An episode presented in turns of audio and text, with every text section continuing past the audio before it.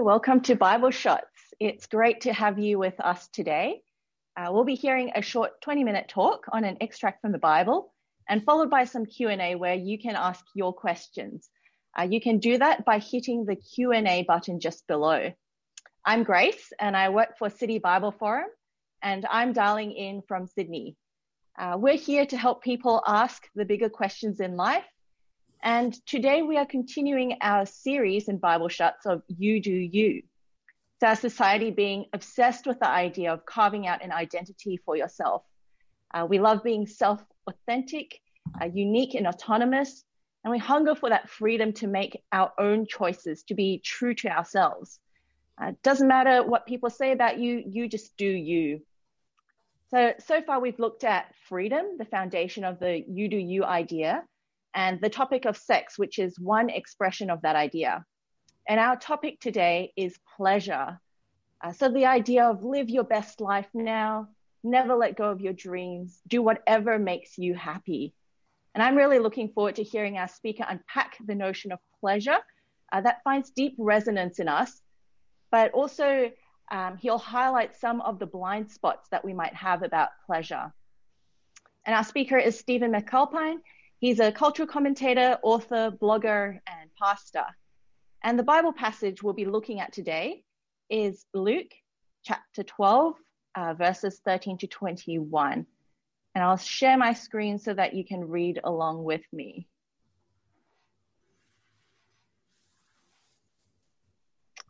All right, Luke chapter 12, verse 13.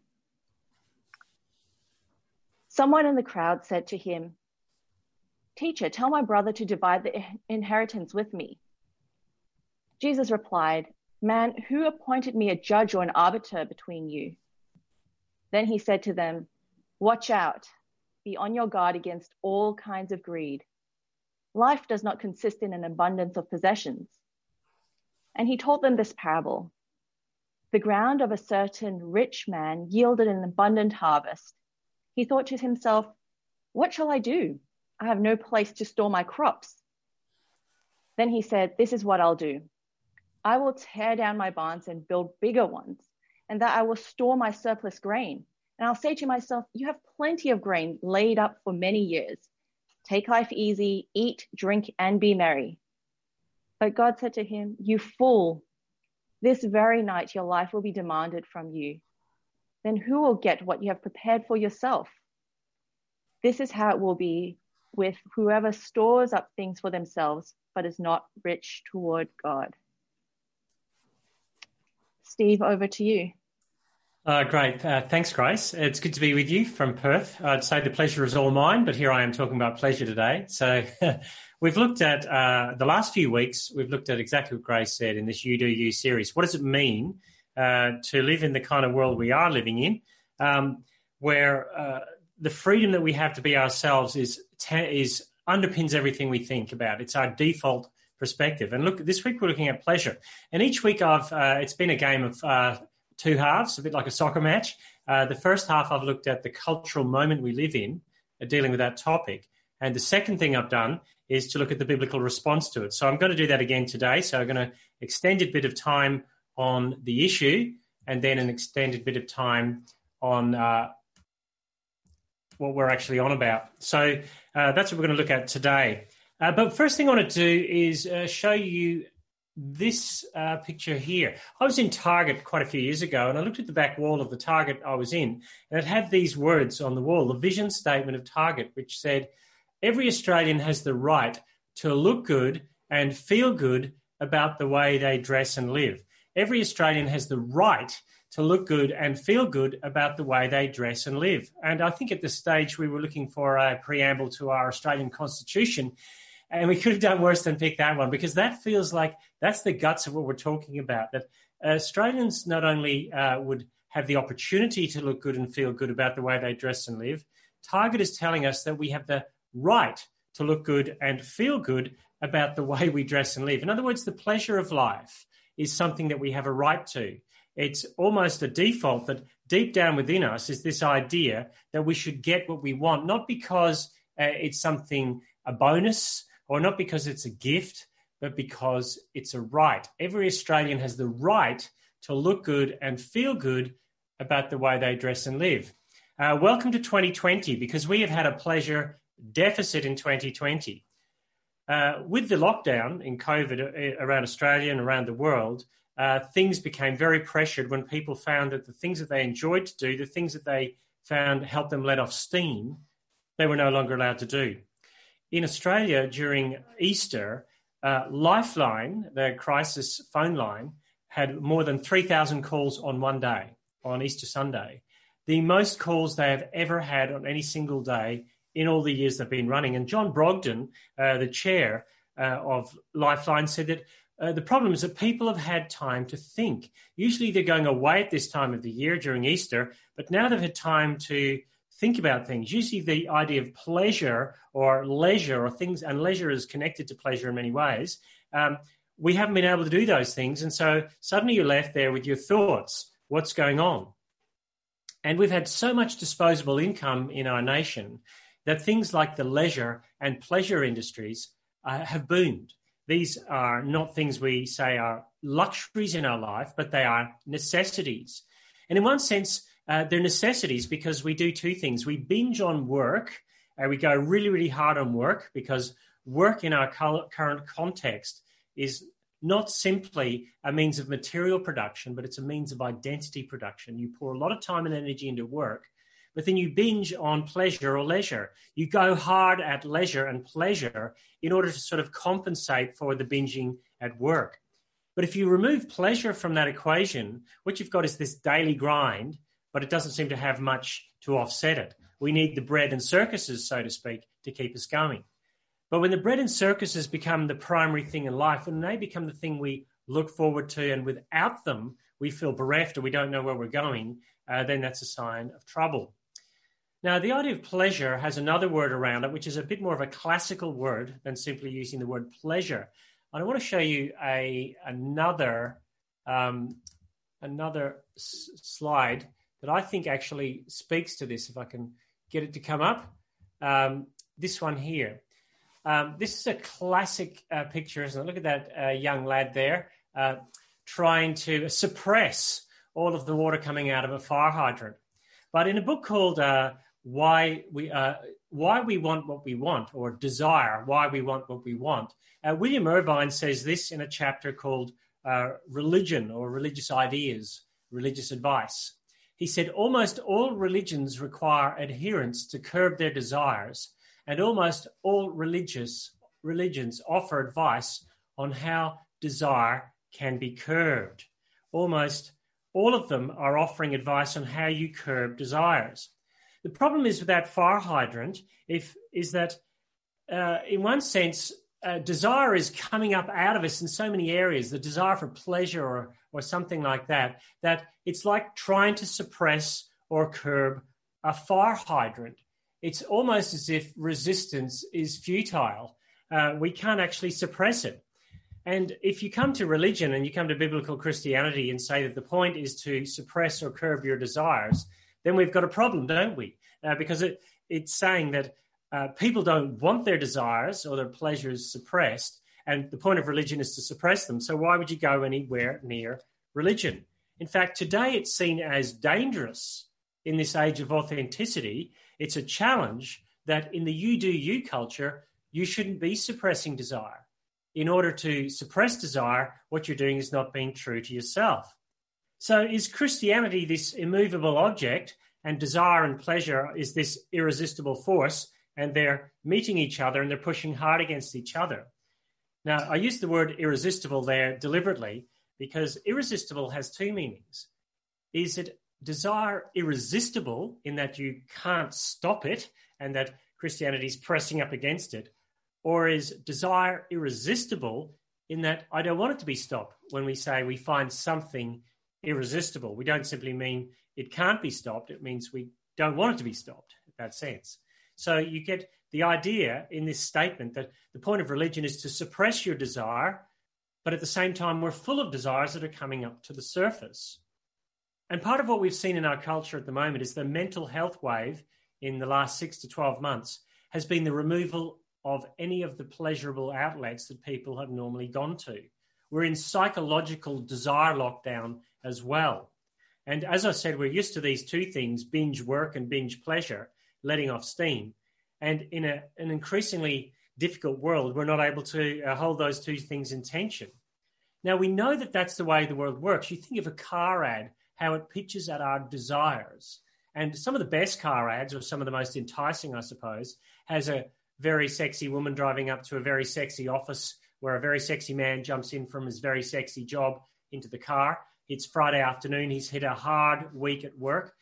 And his reward is going off with this sexy woman uh, down the coast to a beautiful um, sort of beach house. And the helicopter panoramic shot of the car driving around the coastline is saying, You have earned this. Uh, you have worked hard and you can now settle back into your desires because that's what it means for you to do you. You've earned these things and they are now yours to have. But I want to revisit that whole idea of desire suppression for a moment because if the Bible is about suppressing our desires, then we've got a problem. We've got a big problem because that doesn't seem to be what people want to do. And that doesn't seem to be quite how desire or the need for pleasure is actually uh, unpacked in our in our world. And I'm going to look at this passage in a second, but I want to look at the big passage or the big picture of the Bible in that the total story of the Bible does not say, contrary to what William Irvine would say, that desire is a problem. The Bible never says that desires are a problem. The Bible only says that misdirected desires or disordered desires or disordered pleasures are the problem. The Bible, in fact, teaches that humans were created to desire, and that in Genesis 1 and 2, uh, God creates this garden and he fills it full of desirous things, not least of all the man and the woman for each other. But it also tells us in Genesis 2 9 that every tree in the garden that God created was good, and it was pleasant to look at, and it was good to eat. Now, we're used to thinking that the story of the Garden of Eden, if you know it, and there's a tree in there called the tree of the knowledge of good and evil, and Eve, the woman in the garden, sees the tree and sees that it's good looking and good to eat. We go, wow, why did God do that to that tree? He put a desire in their path, uh, and then the woman ate of the fruit, and then all the consequences happened. But Genesis 2 9 says that every tree was good. All of the fruit of every tree was good to eat. Unless God had created desire into the system, uh, that wouldn't be the case. The Bible is not against desire, it's against misdirected pleasures and disordered desires. And the passage today is something of a continuation of that issue misdirected desire. And it's the first thing that you get is a man asking questions of Jesus. Now, in the context of this passage in Luke 12, uh, Jesus has been painting a big picture of who God is and saying that God is important above all things. And then a clunky question from the back of the room is, Excuse me, Jesus, excuse me. Someone in the crowd said to him, it says in verse 13, Teacher, tell my brother to divide the inheritance with me. You think, oh man, if, if you were uh, preaching in a church or speaking at a conference and you had a topic that was on point and someone puts up their hand at the back and asks a really, you know, odd question, you'd think, am I getting through to anyone? but Jesus replied, it says, verse 14, man, who appointed me a judge or an arbiter between you?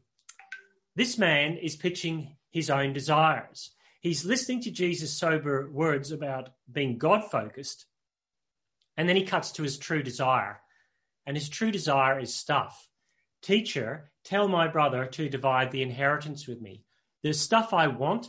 There's stuff my brother has, probably his older brother, uh, who will get all of the inheritance. And he is asking for it because he wants to fulfill his desires. And Jesus then gives him a warning watch out, be on your guard against all kinds of greed. Life does not consist in an abundance of possessions. Now, Jesus uses the word greed there, he doesn't use the word need. Now, he's pitching this to this man saying, I'm picking something up about greed in you. It's not as if the man is saying, I'm poverty struck and I need something. He's saying, I want my brother to divide the surplus with me. It's about greed. And the Bible has a lot to say about greed, but all kinds of greed. Greed isn't just about money, it's about how can I get the things I want in such a way that is dishonoring, uh, because I, I, want them anyway, but I'll do whatever I need to get them, or all encompassing. These things uh, complete me. These things are the you do you moment where I get to get what I want. And Jesus is calling him out. And that's critical. He says, life does not consist in an abundance of possession. When life consists of our desires or our desire for our desires, these things become gods. These things become the idols in our lives that direct us. And an idol is simply the thing in our life towards which we pay all of our attention and worth. And we know what's an idol in our life when it gets taken away and we become despairing or enraged or life has no meaning or whatever. In other words, 2020. we see how people have responded to 2020 when things that they want are taken away from them. At verse 16, we see that this godless response of this man who asked the question is continued into the parable that Jesus speaks. Uh, he told them this parable in verse 16 The ground of a certain rich man yielded an abundant harvest. He thought to himself, What shall I do? I have no place to store my crops. Jesus is picking up here the response of the godless person when their desires are misdirected. Now, a few things here. Notice it says that the ground yielded a great crop, an abundant harvest. Straight away, we realize that this man is not a self made man. The whole idea of this work hard, binge hard on you know on pleasure. So binge on work, binge on pleasure, is based often in the sense that I deserve this. I've done this hard yards, and I deserve this. But straight away in this passage, you see that it's the ground that's doing the work here. It's slightly undermining this whole man's sense of I'm the worker here. This is not about getting what I deserve, but it says the ground yielded it. Yet he takes this as a reward myself moment. But I also want to pick up that in this uh, translation we have, which is the NIV translation, uh, it doesn't pick up quite the term that's used. The term that's used is the land of a rich man yielded abundantly. And in Israel, the term the land, that's a deep term. That's a covenant relationship term that God brings his people from slavery in Egypt and brings them to the promised land. And he gives every family and every tribe an inheritance in the land. There is a covenant relationship with the land that God's people have in Israel. They are to steward the gift of God that's been given to them. And God has said, It will yield abundantly because I am blessing you. So, the first thing that you think you would do if you were given an abundant harvest in the promised land is to thank God for it. It would be to say, before I pull down my barns and build bigger, I'm not going to have to make them too big because I'm going to give a tithe to God. I'm going to thank God for what He has done for me and give some. The other thing you would do in Israel, if you were a covenant member of God's people, was to serve others out of your abundance. You would be grateful to God and you would be generous to others. But this man, no. He sees this as an opportunity for only pleasure. Now, pleasure is a good thing, but only pleasure, disordered, misdirected pleasure is not. Verse 18 Then he said, This is what I'll do. I'll tear down my barns and build bigger ones, and there I will st- store my surplus grain. And I'll say to myself, You have plenty of grain laid up for many years. Take life easy, eat, drink, and be merry. Binge work, binge pleasure. No need to worship God gratefully or serve other people generously. This man has broken his covenant relationship with God, with the land, and with other people. And his focus is simply on pleasure. And I think that's a, a, trap that pleasure does. Uh, our misdirected pleasure, our desire for something that we truly want, can see us break many relationships, break many covenant relationships, and worst of all, break a relationship with the one who gave us things to enjoy. The Bible tells us that all good gifts come from God. Yet this man, as we read it, is having a circular conversation. It literally says he thought to himself, Self, what shall I do? I have no place to store my crops. Here's the thing when you get into a discussion with yourself about what pleasures you should have, you're pretty convincing. You can convince yourself of almost anything once you're in a circular conversation. We maintain, contain, we maintain control of the conversation when it comes to our desires, and we can create an argument that we can justify in every way. That's exactly what happens. That's what we do when we fall into a trap of going after a misdirected desire. That is what adultery does when someone is unfaithful to their spouse. They're not having conversations with lots of people about how to do it. They're having a conversation with themselves. How can I get this misdirected desire? And more to the point, how can I make this misdirected desire something for me that I can justify? But there's a hint of trouble in his very words. Take life easy, eat, drink, and be merry. In the Old Testament book of Isaiah, in chapter 22, judgment is coming on Israel. Judgment is coming. And the people in Israel are sitting in Jerusalem and they're going, Eat, drink, for tomorrow we die. In other words, they're saying, let's just hit the pleasure button really, really hard because we're done for. God's people are ignoring the judgment that's coming and saying, we're just going to go hell for leather on pleasure at the moment because we're doomed anyway. Now, if you've seen a, a, famous movie called Downfall, a German movie about the last days of Hitler's life in the bunker in Berlin before the Allies arrive, it's called Downfall what you see is not dozens and dozens of people repenting or putting things in order in life or sorting out relationships. You see parties, you see sex, drink, absolute chaos. You see pleasure without any reference to God because they are going, eat, drink, be merry, for tomorrow we die. The allies are coming, but we're not going to think about it. We're just going to hit the pleasure button real hard. This man hasn't even thought about that.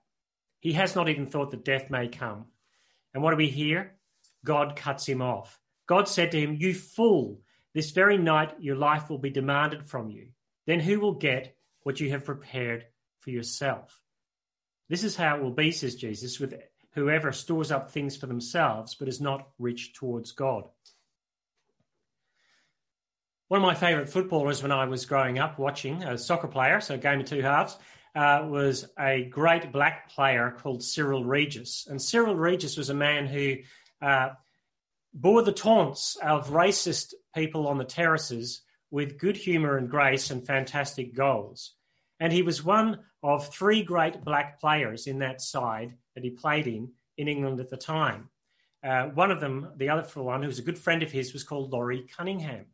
And Cyril and Laurie sucked the marrow out of life because they were famous they made a lot of money, and they uh, just had everything they wanted. They were very talented footballers. And Cyril eventually, uh, uh, Laurie found himself playing in Spain with Real Madrid. And during the off season, Cyril would go to Spain and do what young footballers during the off season would do partied with Laurie. And one day they flipped the car that they were driving in and both crawled out and escaped. And Cyril didn't think anything about it. But two years later, Laurie flipped the car again on the way home from a party and died instantly. And Cyril suddenly found himself asking questions. He said Laurie had fame, women, money, talent, cars, attention, and he took none of it with him. What must life be about? And Cyril went on a search that led him to Jesus and he found the locus of pleasure in his life in Jesus and redirected his desires, sorted his life out, and became a beacon of love and community and service to people in the football world, the church world, and in the black community. He found the locus of his pleasure in Jesus. Psalm 16 in the Old Testament, the songbook of Israel, has these words at the end of that psalm in verse 11 In your presence, O God, is fullness of joy. At your right hand are pleasures forevermore. Most people, even Laurie Cunningham, would settle for 60% pleasure for 80 years. And what they get offered in Psalm 16 with God is desire directed and to the right end and completed in God. 100% fullness of joy, pleasure into eternity. Two years ago, Cyril went to church at the age of 59, came home, fell asleep, and never woke up. He died of a heart attack in his sleep. But everything that he desired, he now has, because his desires were directed in the right place. And the night that his soul was required of him, he was the wisest man and not a fool. That is how it is for those who store up things towards God without having to be wor- worrying about being rich towards themselves in the pleasures they seek. Thanks for listening, guys. Love to have some questions.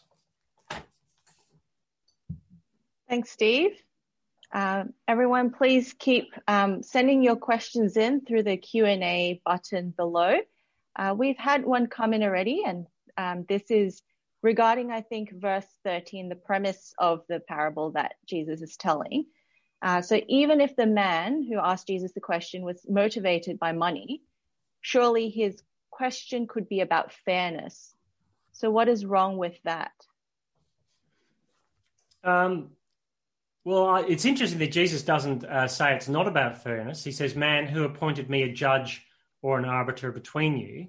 So Jesus is saying, if you're looking for fairness, then that's not what we're on about here. So Jesus isn't even saying that you need to be fair. He's not saying that at all.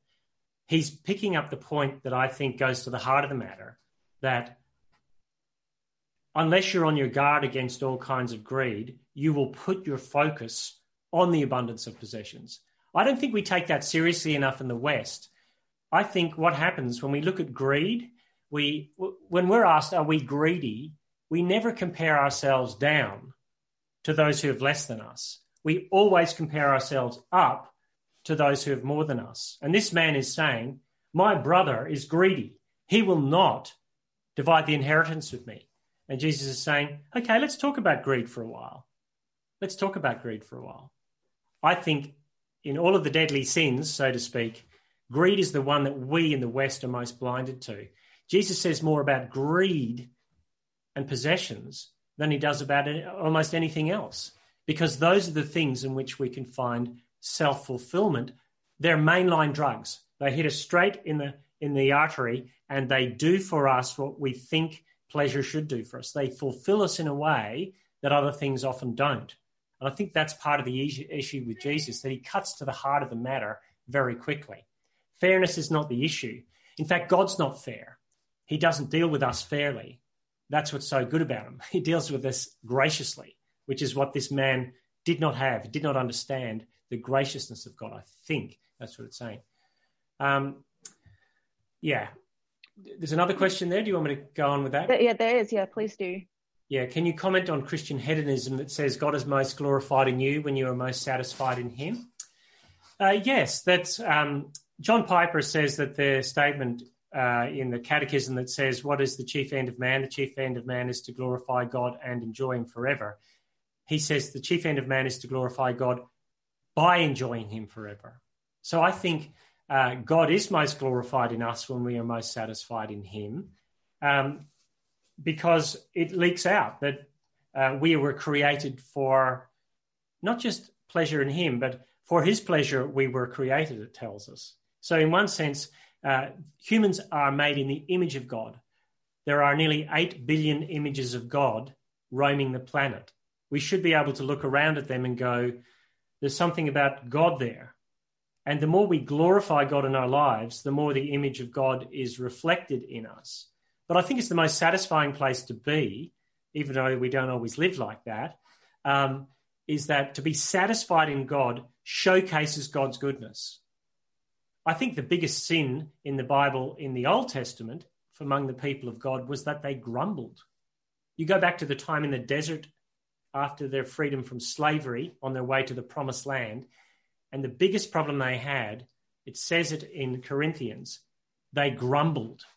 They were not satisfied with what God had given them, the good things He had given them. They wanted, it says, the pleasures of the past. And Moses is described as the one who forsook the pleasures of sin for a season in order that he would have the riches of God. There's nowhere in the Bible that says sin isn't pleasurable. It is. It's just not going, it will just lead to death.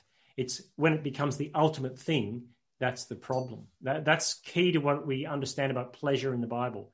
Pleasure is a good thing when it's directed in the right, uh, when it's put in the right direction. It's misordered or disordered desire that's our problem. Yeah, thanks so much for that, Steve. Um, that's all the time we have for questions uh, for today. But thank you so much for joining us uh, and thank you uh, for your questions. And next week, Steve will be speaking on our final topic for the series. Uh, it's You Do You and Spirituality. Uh, Steve, can you give us a bit of a tease on what to expect? Uh, yeah. Um, what I'm going to look at next week is the highly modern way of sort of individualistic spirituality that your spirituality is this and your, my spirituality is that, and we can somehow uh, sort of mash them all together, but also that uh, spirituality becomes about us more than it becomes about God and others. And I think the Bible holds a tension uh, of what it means for us and what it means for God and what it means for others that I think we can lose sight of easily in our you do you world. Yeah, what a great topic. look forward to that. Uh, and we look forward to everyone joining us again next week at our last Bible shot session. So we hope you have a good week and see you then.